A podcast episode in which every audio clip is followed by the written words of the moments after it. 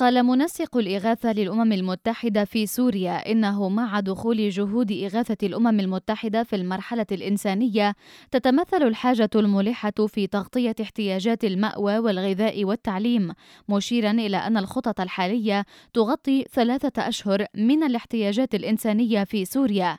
هذا وقالت المتحدثة باسم المكتب الإقليمي للاتحاد الدولي لجمعيات الصليب الأحمر والهلال الأحمر في بيروت مي الصايغ إن نقص المعدات الطبية ومعدات الإنقاذ التي تشتد الحاجة إليها يحد من قدرات الهلال الأحمر السوري في جهود الإغاثة.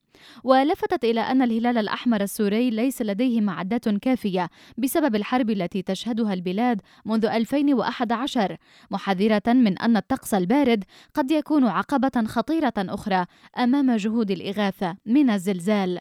وجدير بالذكر أن الاتحاد الدولي لجمعيات الصليب الأحمر والهلال الأحمر خصص أكثر من مليون دولار أمريكي للهلال الأحمر السوري وحوالي المليونين للهلال الأحمر التركي فور وقوع الزلزال حتى يتمكنا من تقديم المساعدة الملحة اللازمة في أعمال الإنقاذ والإغاثة فضلا عن تقديم العلاج الطبي اللازم والمأوى للناجين حسب المتحدثة باسمه.